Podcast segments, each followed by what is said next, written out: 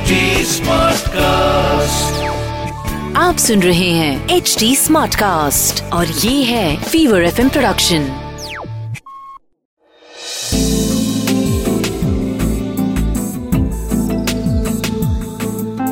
एक अधूरी कहानी।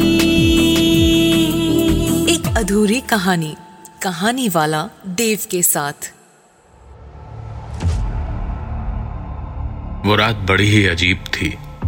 आज भी वो आवाज़ें याद आती हैं तो बदन खौफ से सिहर उठता है।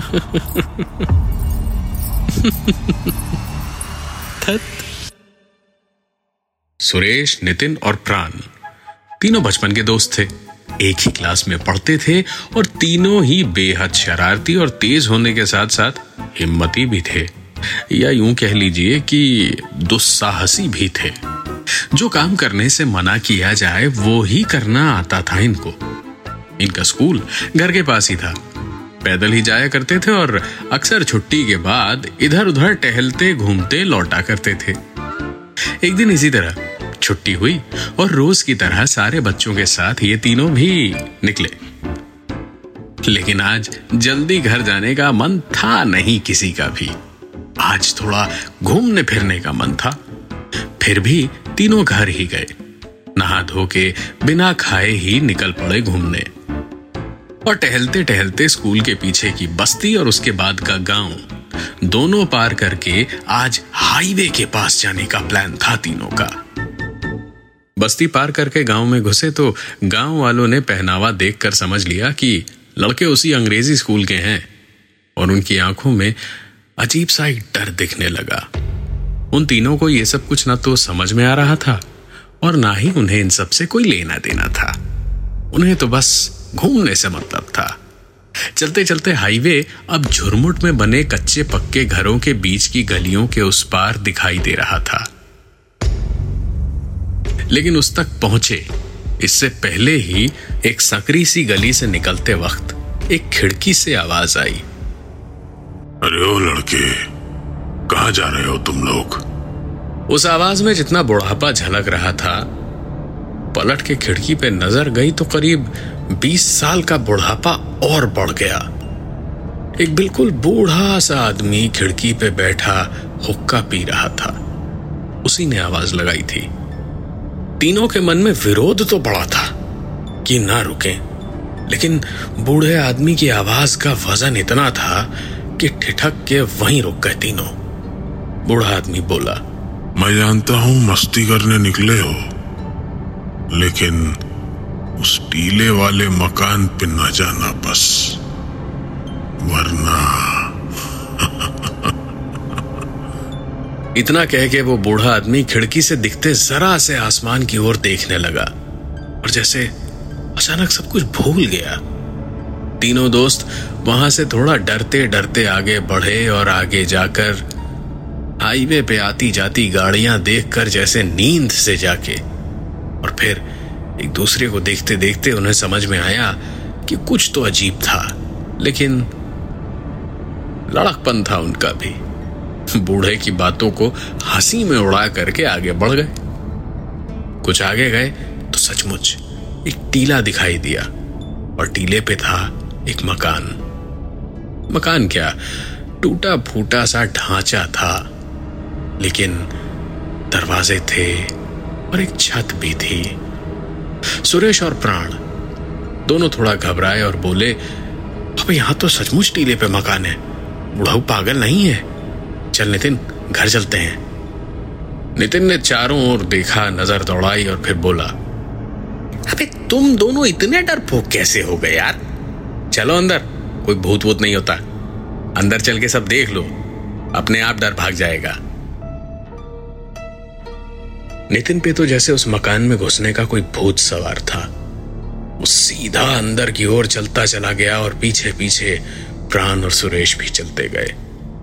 दोपहर का वक्त था, चिलचिलाती धूप थी हल्की हल्की लू भी चल रही थी और अंदर उस मकान के घुसते ही चौड़ी चौड़ी दीवारें और भारी भरकम छत की वजह से गजब की एक ठंडक थी। तीनों ने एक राहत की सांस ली। और ऐसे ही घूम घूम के पूरा मकान देखने लगे। कहीं कुछ नहीं था।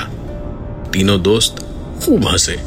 बूढ़े आदमी का बड़ा मज़ाक उड़ाया और फिर वहीं बैठ के आसपास के खेत खलिहान और हरियाली देखते देखते अचानक तीनों की नज़र ने एक सच देखा।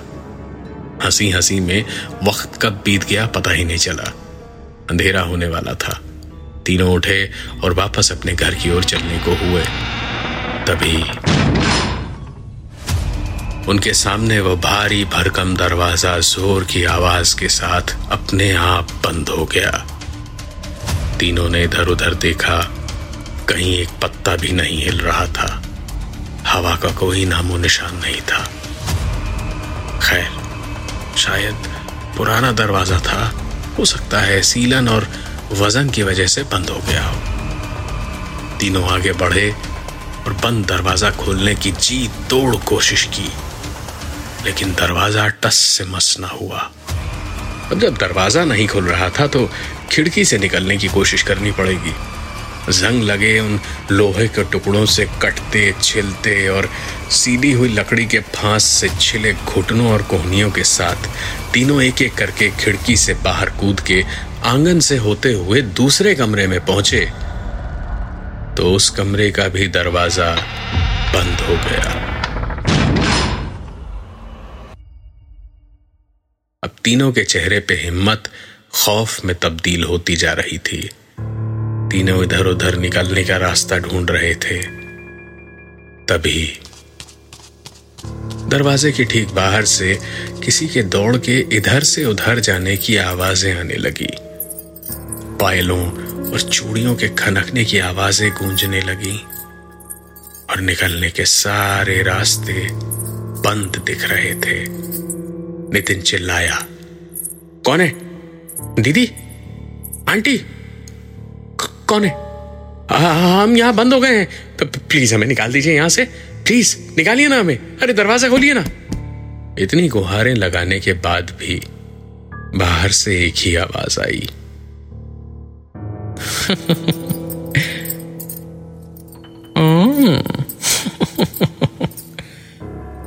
तीनों दोस्त कितने भी दुस्साहसी हों, थे तो बच्चे ही, डरे हुए थे बुरी तरह।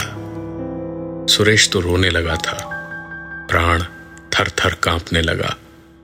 लेकिन बस एक नितिन ही था जो डर के भी अपना दिमाग ठंडा रखे हुए था। बोला, देखिए आप जो भी हैं हमें प्लीज़ जाने दीजिए। हम तो बस यूँ ही घूमने निकले थे। गाँव में एक बूढ़े बाबा ने यहाँ आने से मना किया। तो हम बस देखने आए थे, यहाँ ऐसा क्या है? अगर आपको बुरा लगा हो तो प्लीज़ हमें माफ़ कर दीजिए। आप जो कहें, हम करेंगे। हमें जाने दीजिए ना प्लीज़ नितिन की बात के जवाब में उधर से एक आवाज़ आई। मैं जो भी कहूँ, करोगे? वादा करते हो?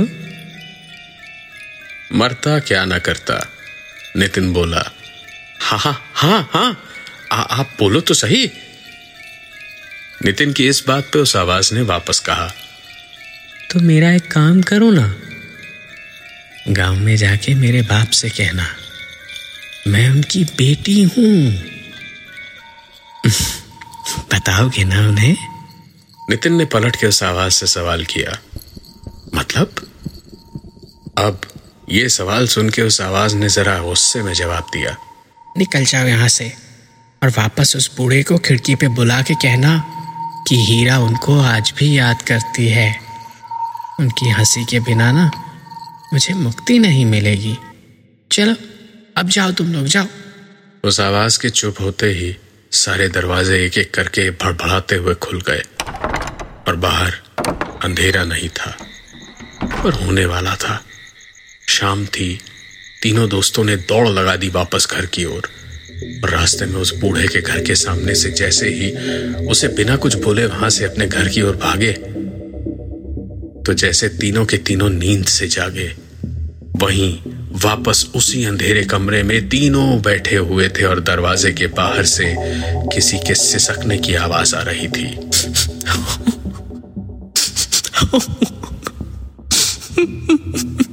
वो से सकती आवाज़ उनसे बोली। मुझसे वादा किया था तुम लोगों ने। फिर भी बिना बूढ़े को कुछ बोले भाग रहे थे। तुम्हें क्या लगा?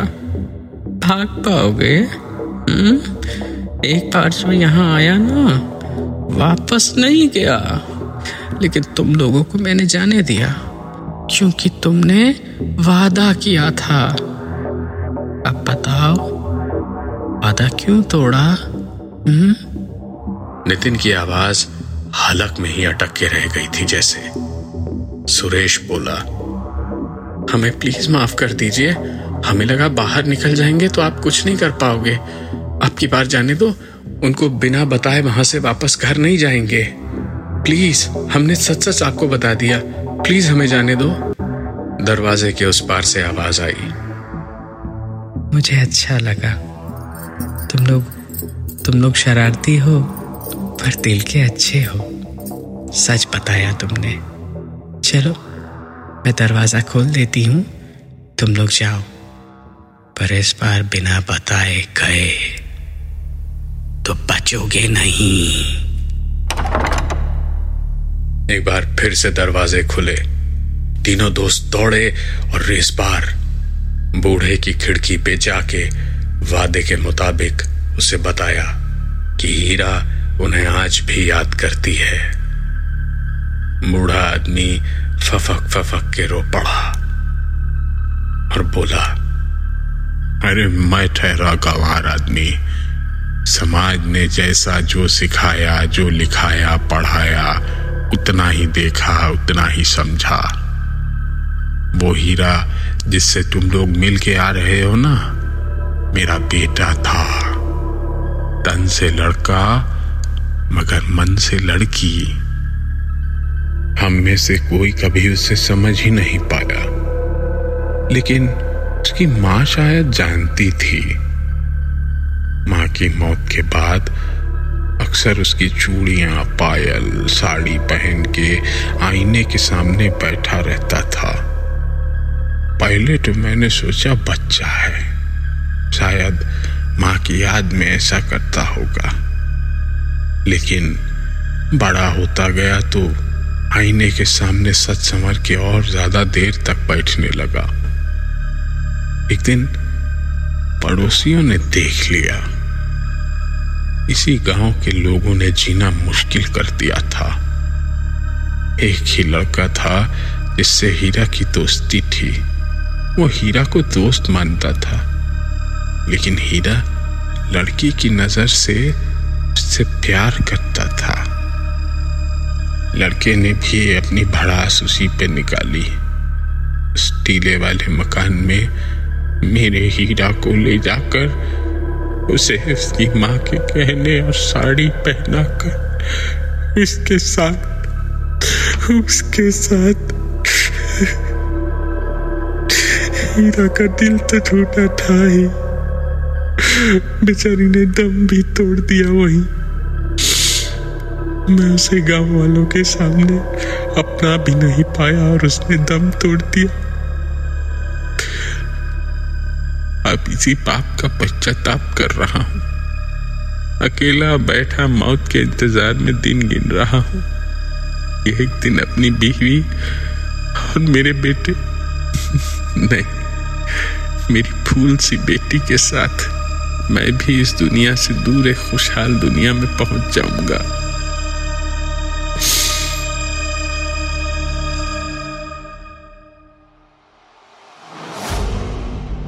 तीनों दोस्तों की उम्र और समझ इतनी नहीं थी कि उन्हें इतना कुछ समझ आए।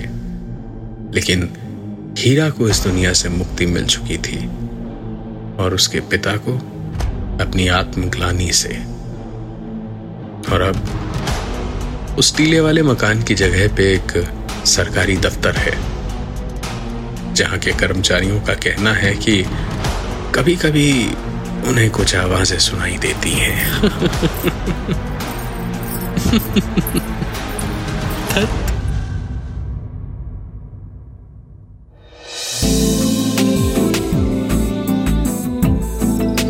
आप सुन रहे थे एक